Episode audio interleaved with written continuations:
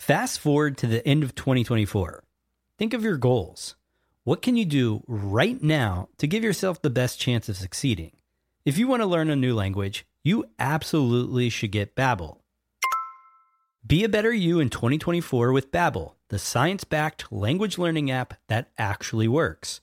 Don't pay hundreds of dollars for private tutors or waste hours on apps that don't really help you speak the language. Babbel's quick 10-minute lessons are handcrafted by over 200 language experts to help you start speaking a new language in as little as 3 weeks. I absolutely love Babbel because their courses help me learn real-life conversational skills. It's so easy to learn how to order food, ask for directions, speak to the locals without having to consult language apps. Babbel has over 16 million subscriptions sold Plus, all of Babbel's 14 award-winning language courses are backed by their 20-day money-back guarantee. Here's a special limited-time offer for our listeners. Right now, get up to 60% off your Babbel subscription, but only for our listeners at babbel.com slash SPP. Get up to 60% off at babbel.com slash SPP. That's spelled B-A-B-B-E-L dot com slash SPP. Rules and restrictions may apply. When you need mealtime inspiration, it's worth shopping Kroger, where you'll find over 30,000 mouthwatering choices that excite your inner foodie. And no matter what tasty choice you make, you'll enjoy our everyday low prices, plus extra ways to save, like digital coupons worth over $600 each week. You can also save up to $1 off per gallon at the pump with fuel points. More savings and more inspiring flavors make shopping Kroger worth it every time. Kroger, fresh for everyone. Fuel restrictions apply. The podcast where we talk to smart people, but not necessarily done by smart people. That is an awesome question. This one goes down probably on one of my top five. Hey, I like nutrition. I like to eat food. This is the coolest thing ever. We're going to do this forever. I wish I paid more attention in that class. You know, I'm going to be honest, I don't understand that. As a man, I just I don't get it. Welcome to smartpeoplepodcast.com. Hello and welcome to Smart People Podcast, conversations that satisfy your curious mind. Chris Stemp here with a cold. So, if the bass in my voice sounds deeper, it's because I got a head cold. Anyways, welcome to the show. Excited to have you.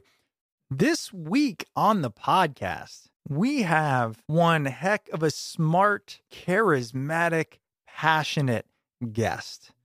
And before we get into it, I want to let you know that this specific interview made me realize that we need to be capturing these things for you. We need to capture what I hear, what I learn, what's happening in the moment, and the key takeaways. So go to smartpeoplepodcast.com, scroll down to the bottom of the page. You'll see a little sign up form. Sign up for the newsletter.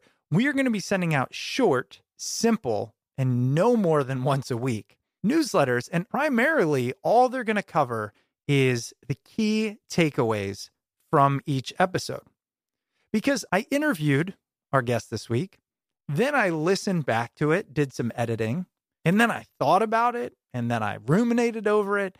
And after all that time, they're just themes and thoughts that I take away. On the other hand, I realized you might be driving or walking your dog or cooking dinner. And so I thought I can help with that retention and push this conversation by sending out these few quick takeaways and action items in a meaningful email. Smartpeoplepodcast.com. Sign up at the bottom of the page. Okay. So our guest this week is Kute Blackson. Kute is a transformational speaker and a national best-selling author. He's been recognized as the mindfulness guru that billionaires go to for advice by Inc. magazine he has been endorsed by Jack Canfield, Les Brown, John Gray, and many more. And he has a new book called The Magic of Surrender Finding the Courage to Let Go. One of the things I can promise you is you will be moved after this episode. I think one of his superpowers is he can really get down to the core of humanity and he can shake it up, which I think is what we all need. I hope you enjoy it. Let us know if you do, and be sure to tell a friend to check out Smart People Podcast. Hope to see you in the newsletter, and thanks for being here.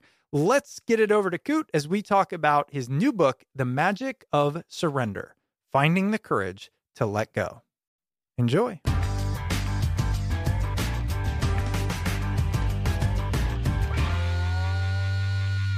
I got to tell you, I, I, was looking forward to this one. I've been watching videos of you, reading books of you, and um, you're like this anomaly of a person who I feel like everywhere you go, you've got this like golden touch where people just feel comfortable in your presence. They feel comfortable okay. opening up.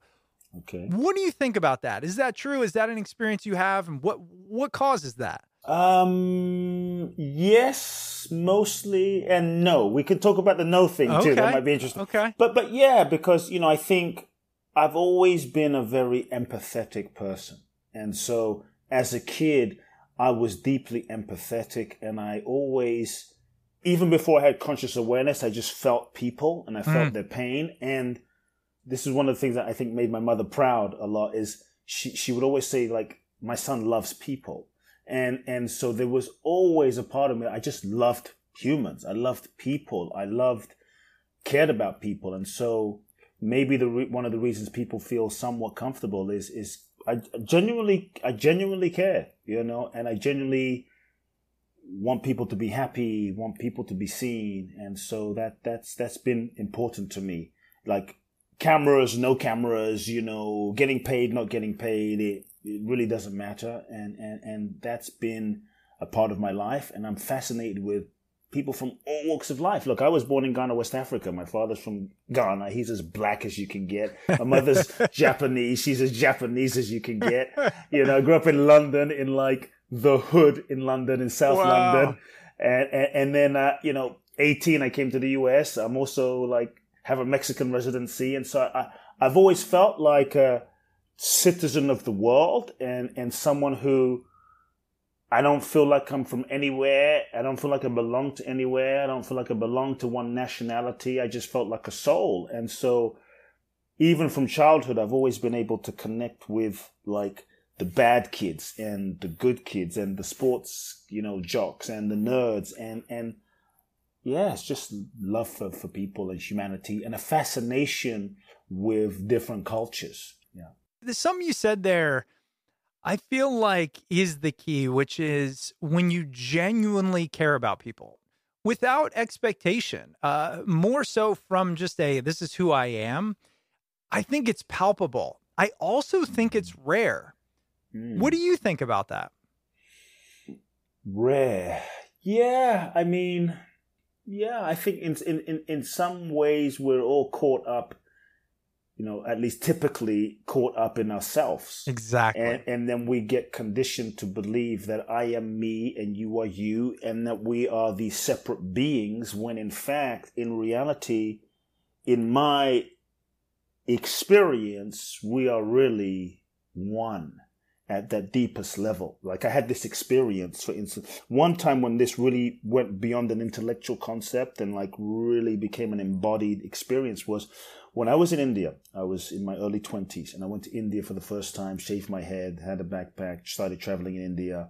And India broke me down into a level of profound humility. And I found myself in the poorest state in India called Bihar, where the illiteracy rate is 80, 90%. Wow uh, it's so poor. Uh, even a lot of the Indians, the, the guy who I bought the train ticket from, when I told him I was going to Bihar, said, Why the hell are you going to Bihar? He wow. doesn't even want to go there. So I found myself in the train station on the back of a train in the third class section in the poorest state in India, going for like 34 hours to the north.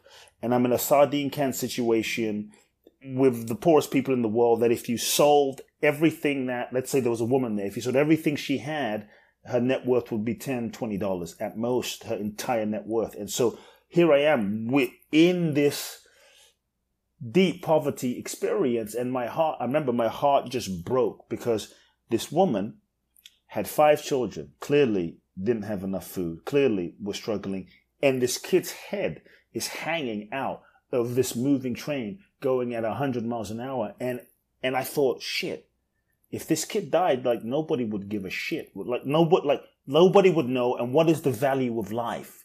And how is it that we live in a world, and this was years ago. How is it that we live in a world that we can send people to the moon and Lamborghinis and computers and internet, but we can't freaking feed a child? And the value of a life is not valued here. And so when I felt the, the suffering of humanity, because sometimes, you know, I'm in LA right now, not sure where you are, but LA, New York, Austin, Miami, it, we live in our bubbles and everything is like amazing and everything is, it is great. But there is another reality that another group of humanity right now, as we're sitting here, are living like the suffering, the extreme end. And here was this woman, like, the kid is dying. The kid is literally about to die, head hanging out of the train.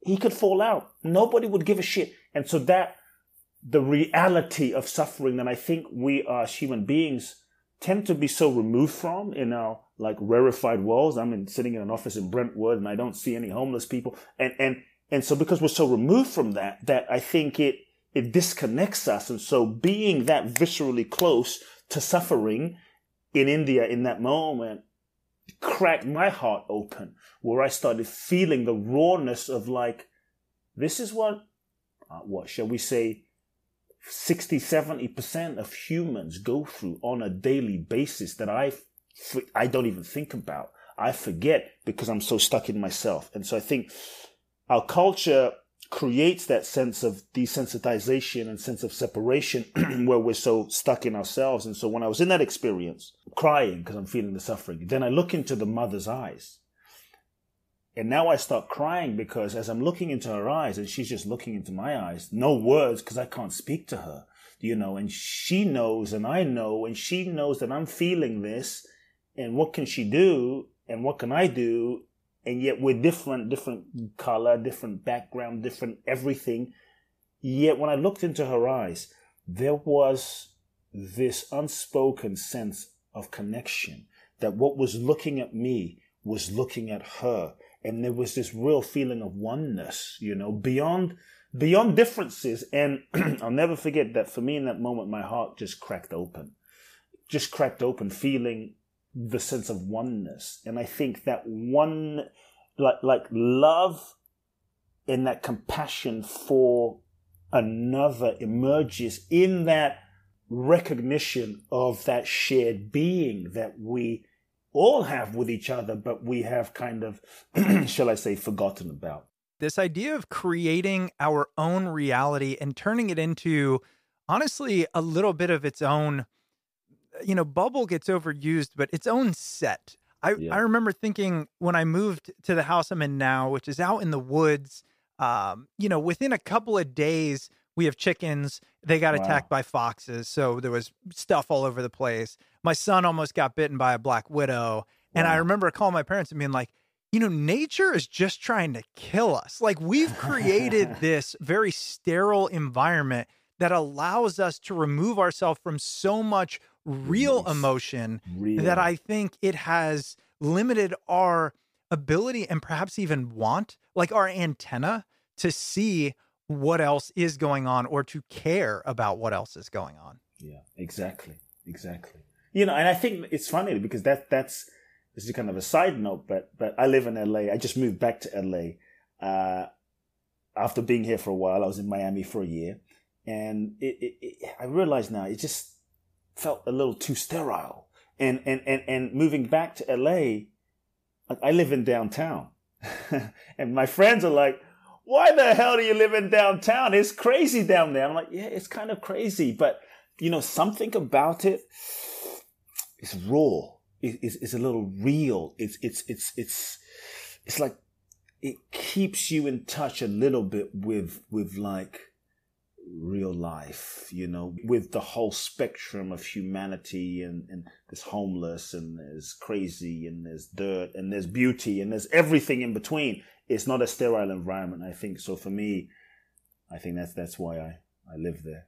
Well, and so tell me about this. You had this experience in India, and that might not have been the first one, but okay, why do you do it, and what do you view as the purpose? I think I would have to share a bit about my a few things from childhood for it to, for it to make sense. Sure, that's cool. Yeah, because you know, I was this empathetic kid And I always knew I wanted to help people. Uh, there was always this calling, even from a young age, like a deep desire to help people. I just didn't know what it would look like.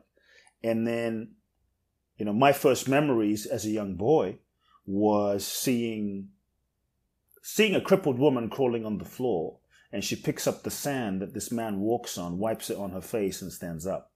And so, week after week, literally, I grew up seeing blind people see and deaf people hear and people stand up out of wheelchairs and the same man who sand she picked up will look at a woman in a wheelchair and say why are you in this wheelchair stand up you're not sick boom and they would stand up and so this is stuff I grew up with. So I grew up in this. Wait a sec. Wait a sec. Yeah. Why, why? How does that happen? I, I... Some, some, miracles. You could say miracles. This this man, the, the, the, guy was my father, and and so week after wow. week, I, I, grew up seeing miracles. The, the type of stuff you see on TV, and you right. wonder is, is that shit real? Yeah. And this is pre-internet, pre-cameras, pre-social media, and so honestly, I didn't think anything unusual about it this was my life. And so okay. my father was just to sort of then some backstory. My father was considered the miracle man of Africa. He built three, 300 churches in Africa, hundreds of thousands of followers. He was very spiritual, very metaphysical, very mystical, less orthodox kind of Christian. And he had a huge church in London. And so I grew up in this environment. And at age eight, I was supposed to take over my father's churches. Uh, age eight, I started speaking my father's churches, but 14, it was announced that I was supposed to take over. So my, my speaking career began when I was age eight. That kind of connects to today. That's when I started speaking. 14, I'm supposed to take over. My father announces to his whole congregation, my son is taking over. I'm wondering, well, no one discussed it with me.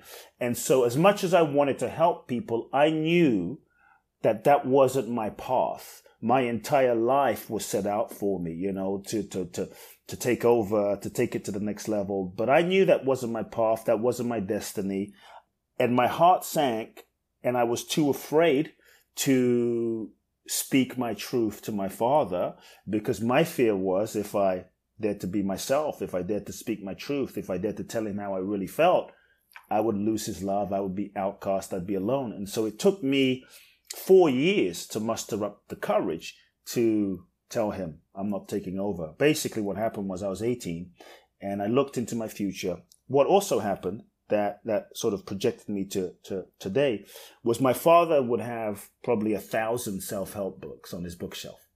And this is where the obsession started as an eight year old kid, where I'd sneak into his bookshelf and I would start reading books. Like my first self help book was by a woman called Shakti Gawain, and it was on creative visualization. And for an eight year old kid with an imagination, learning about visualization, like thoughts become things, think positive thoughts, and they become your reality. Like before the secret, this was like, I, I, I, was in heaven, you know, I was literally in heaven. And so I devoured that and I just started reading everything. I'd come home from school, do my homework. I'd go to my little tiny room and I'd read and I'd meditate. And, and that began my sort of evolution where I started to understand like, shit, you mean I don't have to help people through the church? Maybe there's a different way? Wow. I'm reading about Tony Robbins as a 12 year old kid doing seminars in hotel rooms in San Diego. And so my vision opened, Jack Canfield doing seminars, my vision opened up and I thought, that's what I want to do. I hadn't told my father yet, but, but it was this feeling of that's what I want to do. So there was a lot of internal turmoil that started happening inside of me, a deep conflict of knowing what my soul was calling me to do. And I think sometimes what your soul calls you to do doesn't always make sense to your logical conscious mind and isn't always convenient. But what your soul will call you to do will force you to stretch outside of your identity and your comfort zone and take you on a journey that I had no idea. All I knew was I wanted to come to Los Angeles and go into the field of self help. And I had vision writing books and speaking and doing seminars and being in the field, doing what I'm doing now, essentially. And at 18, uh, things really began because I had a choice to make. I looked into my future. And so in that moment, I knew what I had to do, which was have the conversation with my father. And I did. And when I did have that conversation, to own my life and look him in the eyes, this iconic man, look him in the eyes and basically feel like I'm killing my father right. and tell him, I'm not taking over. It was heartbreaking, terrifying, scary. But when I did, we didn't speak for two years, which was also challenging. Um, and then, long story short, I ended up winning a green card in the green card lottery. And that's what brought me to the US with two suitcases, $800, knew no one in the country, following, following, honestly, following my soul and not having a clue how the hell it was going to happen. I just knew that I was being guided and I had to follow that. And that's what kind of began my journey. So that's a, a little, a little context. And so, yeah. so then I went and found, yeah, you know, the authors and Jack Canfield, Mark Victor Hansen. I mean, all these, all these guys and found some of these people, learned from some of these people. Then that took me on a quest years later to walk the Camino in northern Spain. Uh, that took me on a quest to go to Israel, study with rabbis. I got to the point where I felt like I wanted to know, I wanted to know certain answers for myself.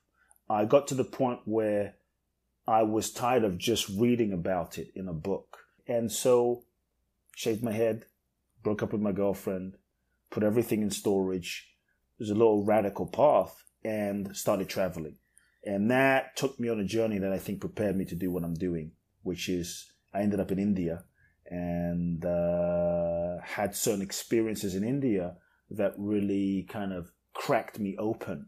And then, then I came back to the US and, and I had nothing. I was broke, had nothing, yet I felt such a sense of inner freedom.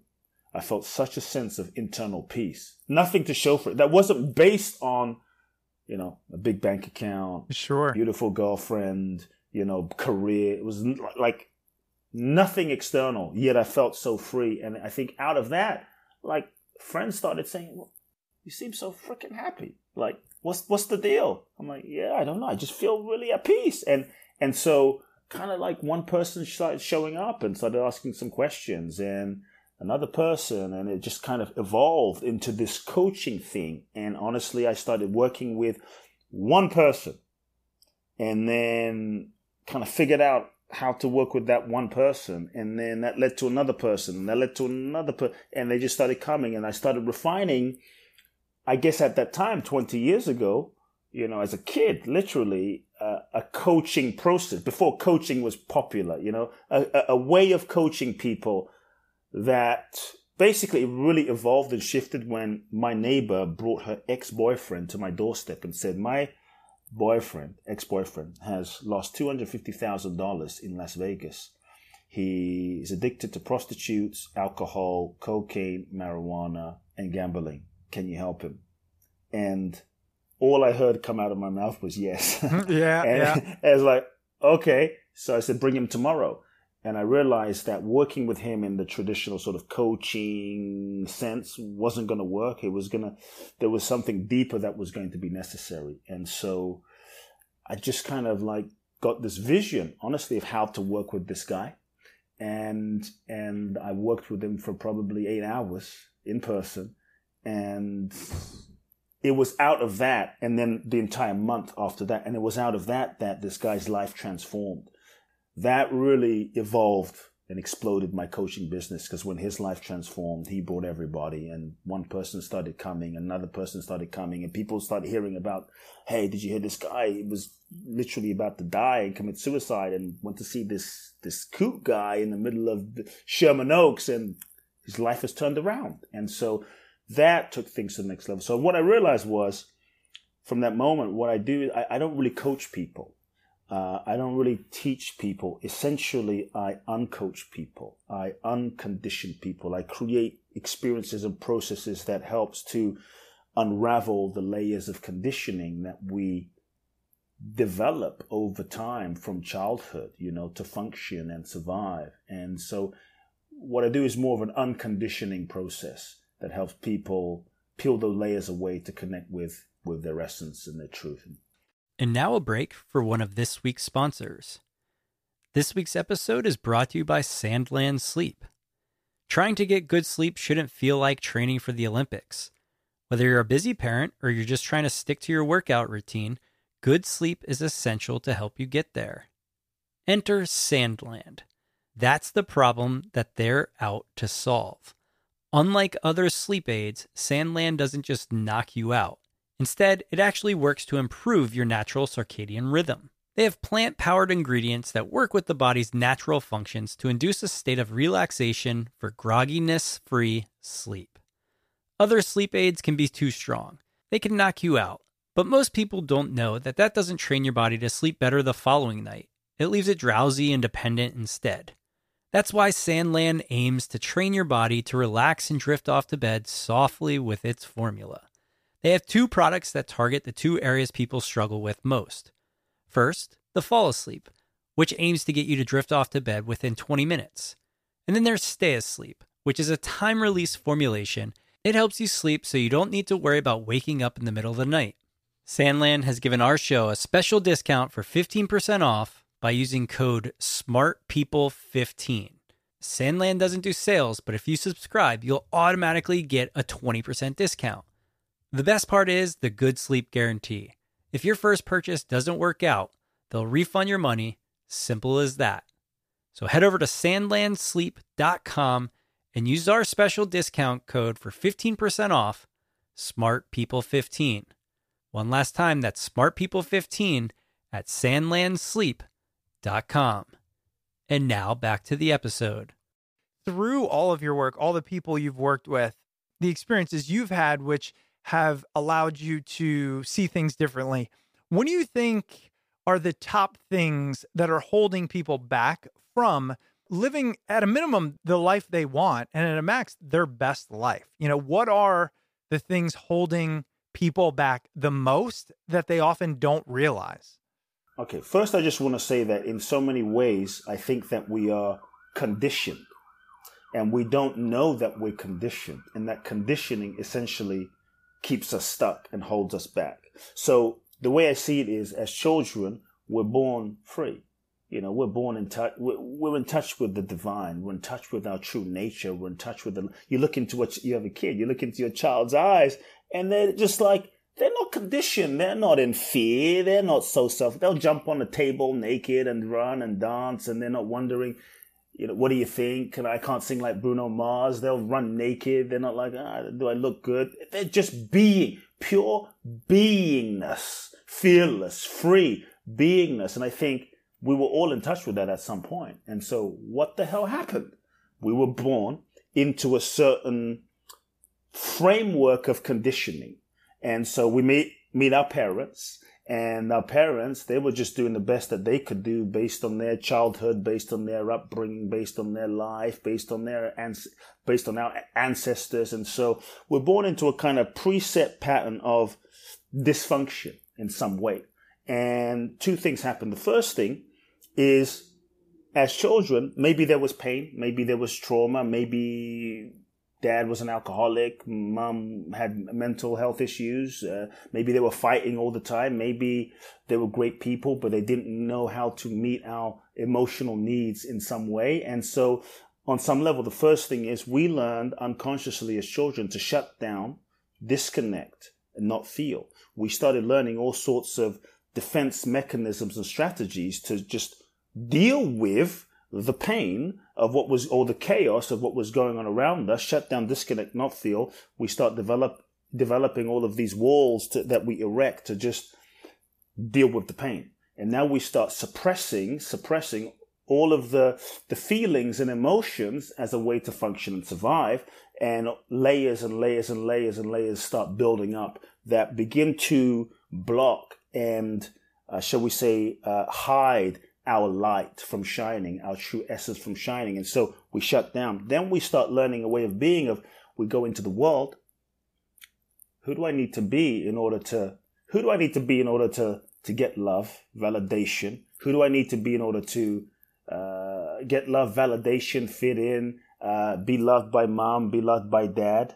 And so we start developing all sorts of roles and masks and uh, personas and an identity that we hold very tightly to as a way to get validation, love, and approval, to avoid pain, get love, and we end up contorting ourselves into a certain shape in order to function and survive.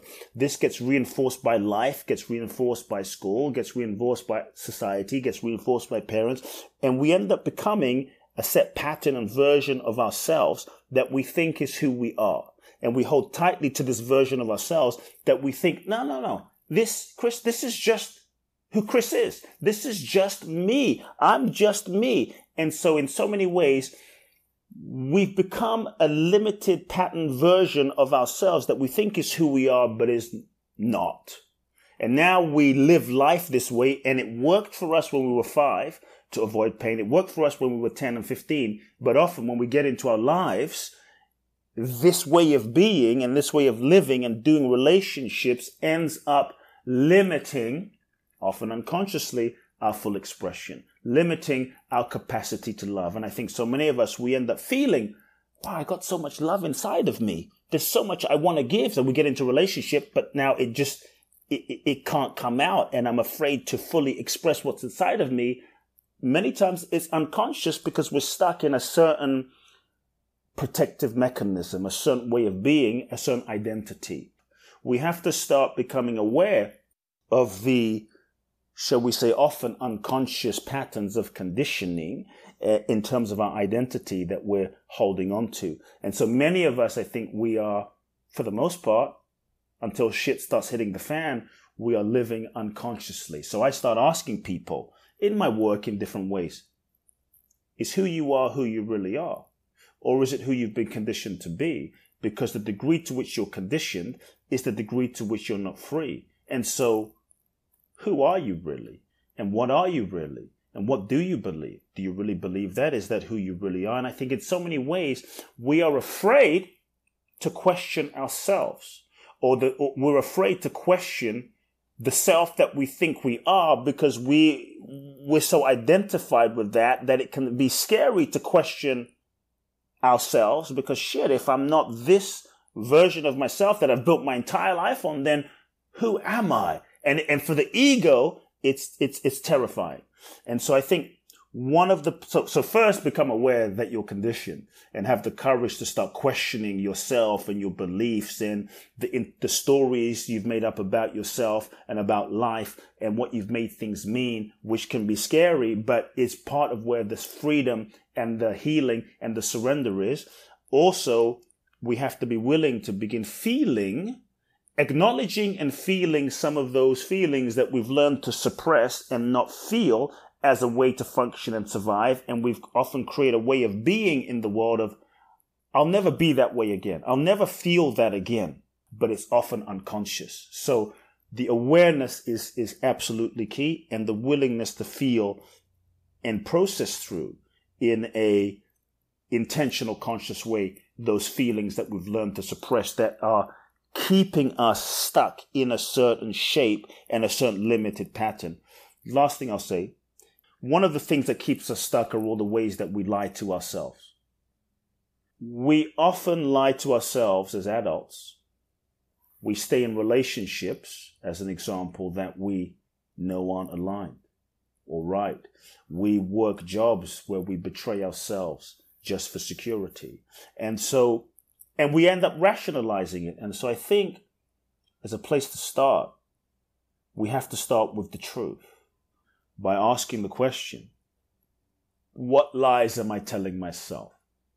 Sounds like a simple question, but we often run away from it. What lies am I telling myself? To me, happiness is simple. It's not always easy. Feel the truth, acknowledge the truth, tell the truth, live the truth, speak the truth, happy life. But because of the reasons I just shared, you know, we resist the truth.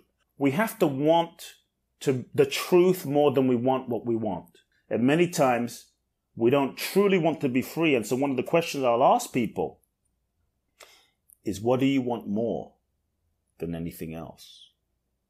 What do you want more than anything else? And one of the things I see keeps people stuck is we want comfort more than we want to be free. And I, I also tell people take the pressure off of having to take action. Take the pressure off of having to do something about it. Because sometimes the fear of the consequence of the action that you're going to have to take by telling the truth often clouds our judgment and rationalization, clouds our ability and makes us more confused because we're afraid if I really acknowledge that I'm not in love in this relationship, shit, I might have to get a divorce. So I, am kind of confused. I'm not really sure when deep down we know, we, we know, we know. And so when you take the pressure off of having to take action and just say, you know what? I'm not in love with my wife anymore. And just feel, just feel that pain. Just kind of let yourself burn in that. Don't have to, you don't have to do anything. You don't have to take action. There's no rush, but just acknowledge the truth and see how that feels and let them marinate. I hate my job. I hate my job. You don't have to even pretend that you like it. Sometimes we use uh, gratitude as a bypass, you know, that just keeps us stuck. Like, oh, I'm really grateful when the truth is I freaking hate my job. Feel that. I'm bought in, right? I- I'm bought in. I love the questions. Here's where I get stuck in this. Let's say I've made it somewhat through the journey. Uh, made it somewhat okay. Yes, here's what I mean. I, have asked the questions. How am I lying uh-huh. to myself? I've changed the lifestyle to be more aligned. Uh, mm. I've built it to a close enough point. Mm. But and here's here's what I think you said that is one of the hardest things. Are you willing to sacrifice comfort for freedom? And as I ask myself that question, I'm not willing to sacrifice what's on the other end of this spectrum, let's call it, for what I have now. And what I mean is like mm. The surroundings, the family, the safety, the the responsibility, the all these things are here because I'm able to tolerate a discomfort in another yes. area. But I yes. do know, and a lot yes. of people listening, because this podcast was founded very much on what you're talking about. I do know so many people listening are doing something that's okay to live the life that they want, but there is a gnawing at them that they know it's not exactly what they want to do. I don't know if that makes perfect sense, but yeah, I just feel yeah, like the like preservation like of safety, like security yes. Yes. can outweigh the I'll take the risk and take the freedom. It does. Yeah. It, it, it, it does for the most part. And, and I just want to say it's okay. It doesn't all have to happen in one instant. It's not, we're not machines. We're not robots. And that's why I say start with the truth. If you can say, you know what? I really hate what I do. I, I, if I'm honest, I really like, this is not what I was born to do. Quit negotiating, quit, you know, couching it. It's, it's like, I hate it. I really, ju- I, this, it gnaws me. Feel that gnawing.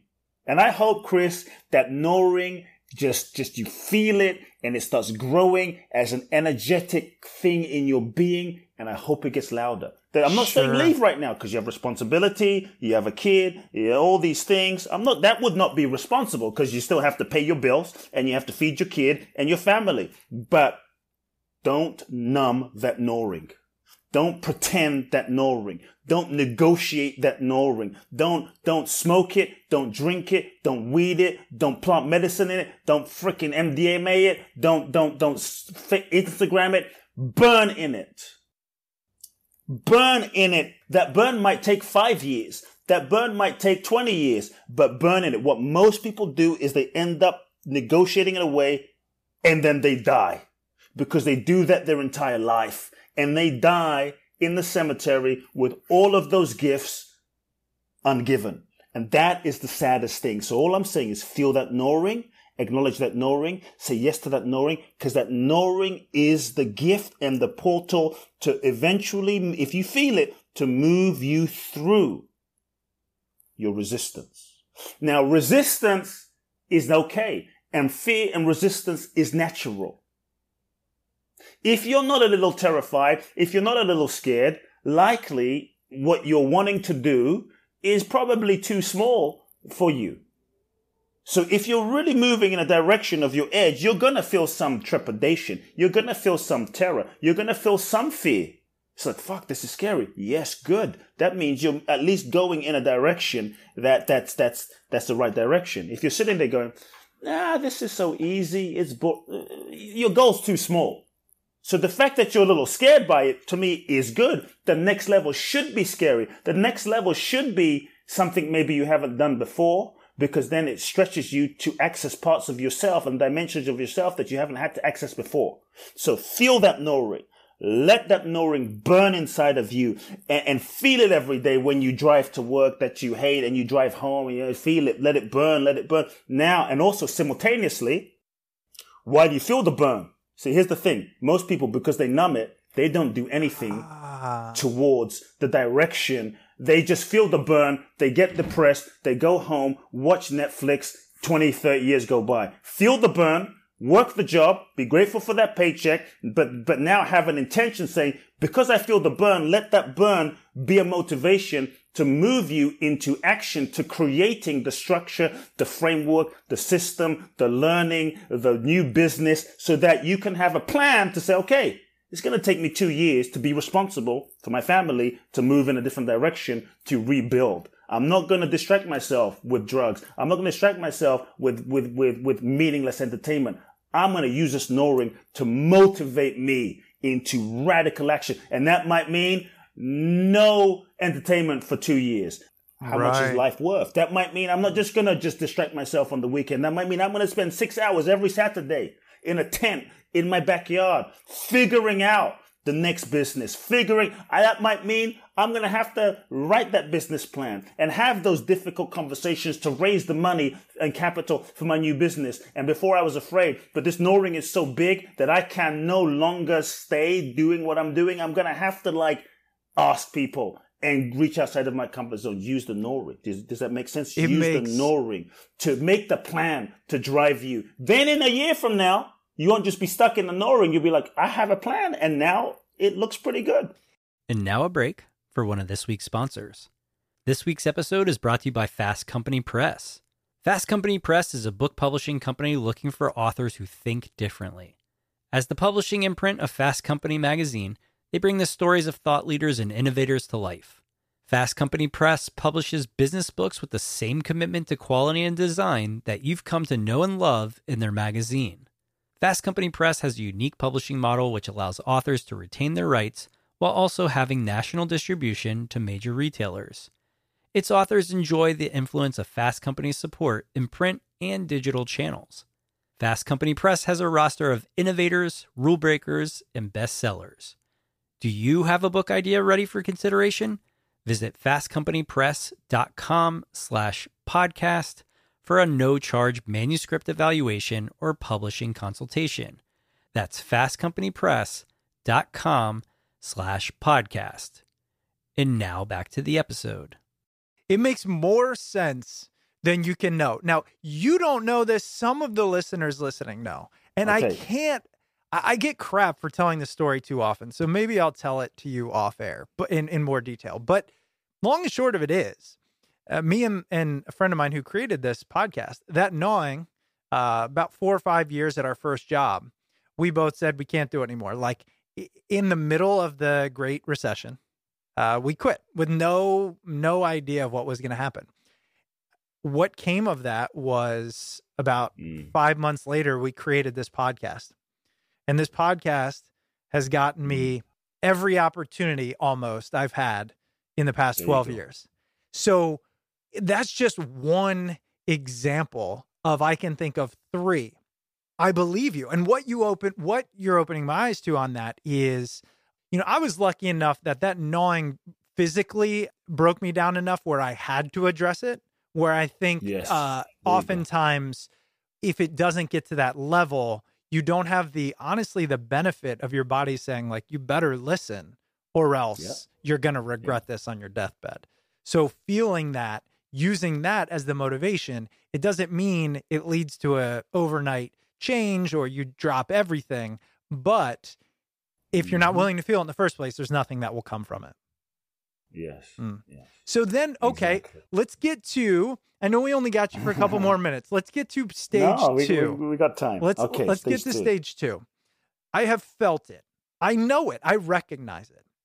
Okay. I'm and and I'm using the metaphorical I here. We can be a listener too. I know that what I'm meant for and what I'm doing do not align. I start to come up with my plan, my vision for the future. And at every turn, because it's new, Mm-hmm. scary, and large, at every turn, there's self doubt. There's self doubt on can I do it? Who am I to do it? Why would anybody care? This is probably going to fail. Uh, all those things come, in my opinion, after you open yourself up to the truth, right? You open yourself up to dream, but now you actually have to do something about it. And in my experience, that is just as difficult, if not more, than recognizing it's there in the first Mm. place. Yes, yes, correct. So then what? How do we how do we get past the you, you refer to it often as the ego, but the doubts, given that there are no guarantees. There's no guarantees either way. There's no guarantees either way. You do it, there's no guarantee. But you don't do it, you could hit, get hit by a truck the next second. there's no guarantee. You know, Mm.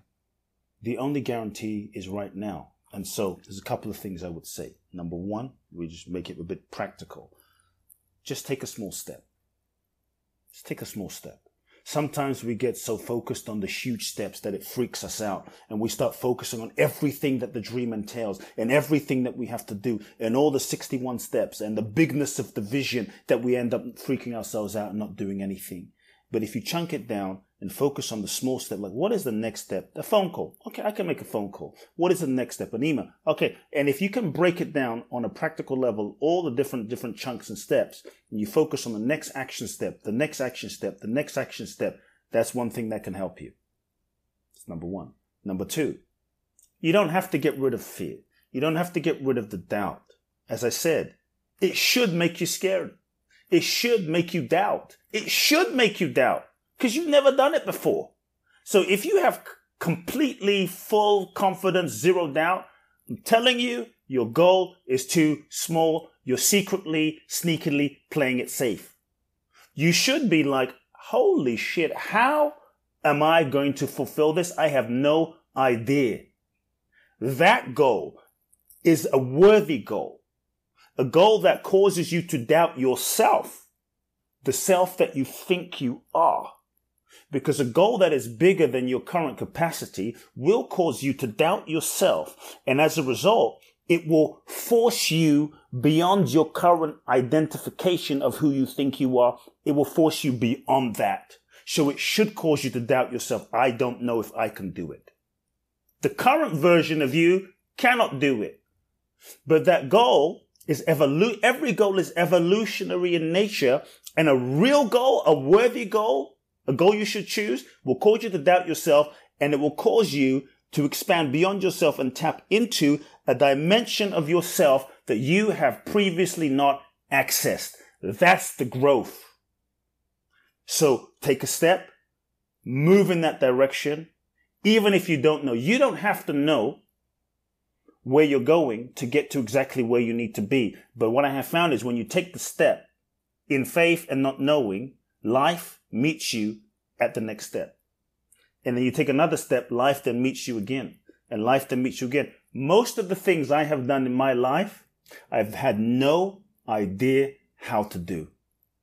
And there were probably people way more talented than me, way more intelligent than me, way smarter than me. Look, you're the one that said, I want to do what you, I forget Yeah, how you yeah, said it in the beginning. yeah. I want to do what you do when I, you, you're probably way more talented than me.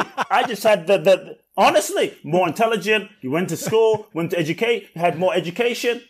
I just was, was, was ignorant enough, innocent enough to just take the step and keep mm-hmm. doing it and not give up.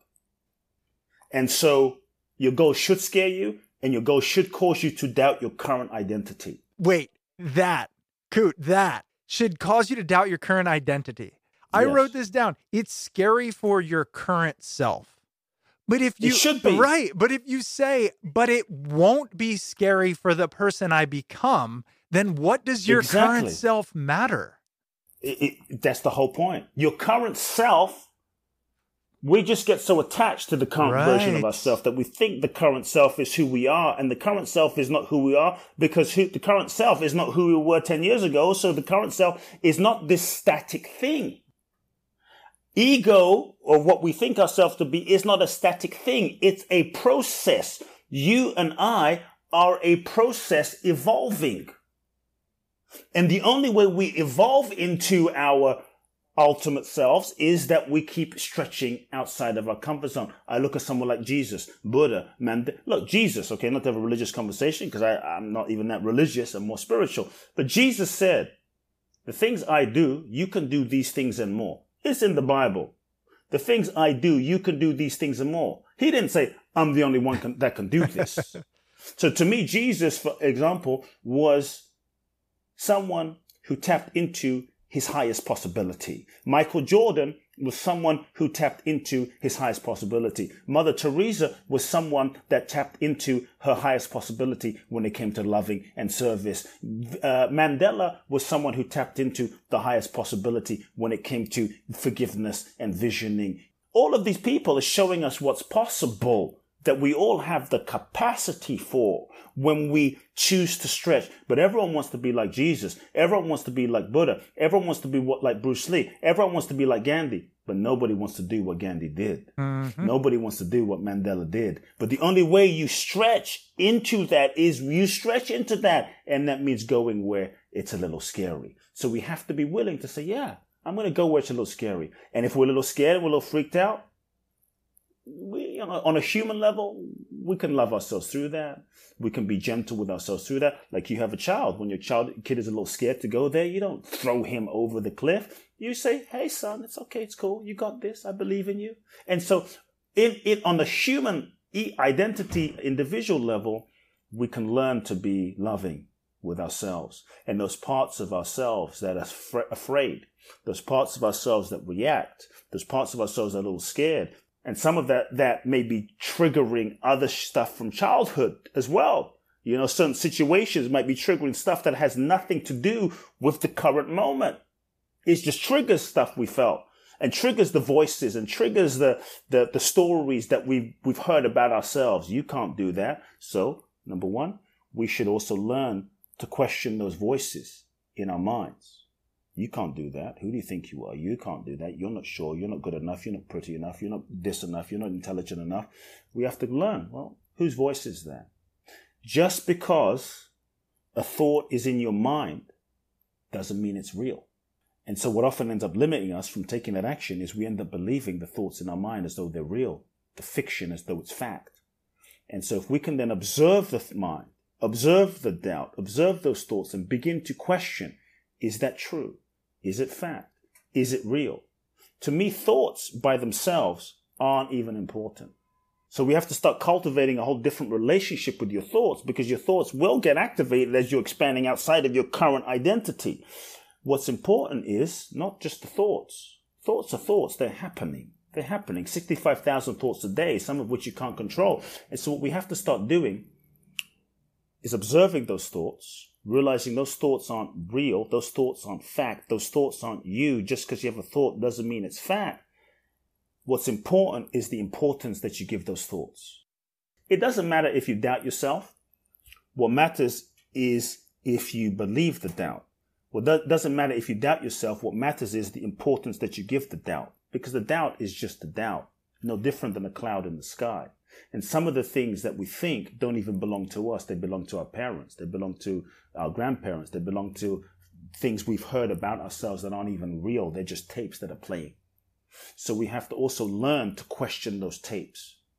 And the questioning of those tapes, the questioning of those stories, the questioning of those beliefs, the expansion of our identity is as important as the goal itself. There's the goal, real success is not just the attainment of the goal. Of course. And one thing that tends to make us so nervous and afraid and insecure and scary is like we get so attached to like the goal and success in a traditional sense. Like if I achieve it, if I succeed, if I fail, if I don't achieve it. I'm actually saying the goal is great. Go for it. Give 100%, but the goal doesn't even matter as much. What matters more is the evolutionary journey that the goal takes you on and the lessons that you learn along the way. Because no matter if the goal happens or doesn't happen, if you learn the lessons along the way and become more and evolve more and grow more, that's something that nobody can take away from you, whether you achieved it or whether you didn't achieve it. Because if you can grow and evolve, you have succeeded no matter what. We get so attached to the goal line that we forget the soul line. And when we remember on a spiritual level that we are souls incarnated into this human experience, then, then we start seeing life differently. When we start seeing life differently, I think it provides a different paradigm and perspective that frees us up even more to live life more fully. Because if we understand we're souls, we incarnate into this human experience to learn, to grow, to evolve. That means life is soul school. Life is the, the, every experience and every relationship and every situation is really the curriculum for your soul's evolution. And if that's the case, the only way you can fail is to not learn. That's what I was going to say. Not not grow, right, not stretch, way- not do the hard thing. That yeah. and if you focus on that and less attached to that happening or succeeding or not by one sort of worldly mainstream standards, then that frees you up to start just being fully present with your experience, you know? It's it's like a kid. When a kid is just playing, when a kid is just being, when a kid is just having fun, when a kid is just playing the game, they're playing full out. And so letting go of the attachment to the outcome, the attachment to success as we have it defined, and seeing success as learning, growing, evolving. And so goals are evolutionary, as I've said. And in the process, learning to love ourselves, learning to, to relate to ourselves on that human level with compassion and kindness along the way. That's really the benefit. That's really the, the, the, the blessing. That's, that's where we can work with ourselves as we're moving towards the goal. It's soul school. It's soul school. Kute. Soul school. It's soul school. Soul school, man. Listen, Yeah. if anybody listened to this and isn't isn't moved, I don't know. Check your pulse. That's all I have to say. I could talk to you for years. The good news is you put so much of this knowledge out into the world. And in one instance, you're doing it in your brand new book, which we've touched on Yes. in many different ways here. The book is The Magic of Surrender Finding the Courage to Let Go. So we're going to link to that. And I just wanted to give you, I, I know we're past time, one minute. Tell us this. When people hear about the idea of the magic of surrender, right? Oftentimes people are going to think of what? I just stop, I just let go. Your book talks about how it is not a passive endeavor. Give us the teaser. I'll do my best in, in a minute. that's, a, that's a tough I mean, one, take but all the time you best. want, but I'm just aware of your time. Yeah. You know, yes, the sur- I, I'm really passionate about surrender. I believe that surrender is the most powerful thing that we can do.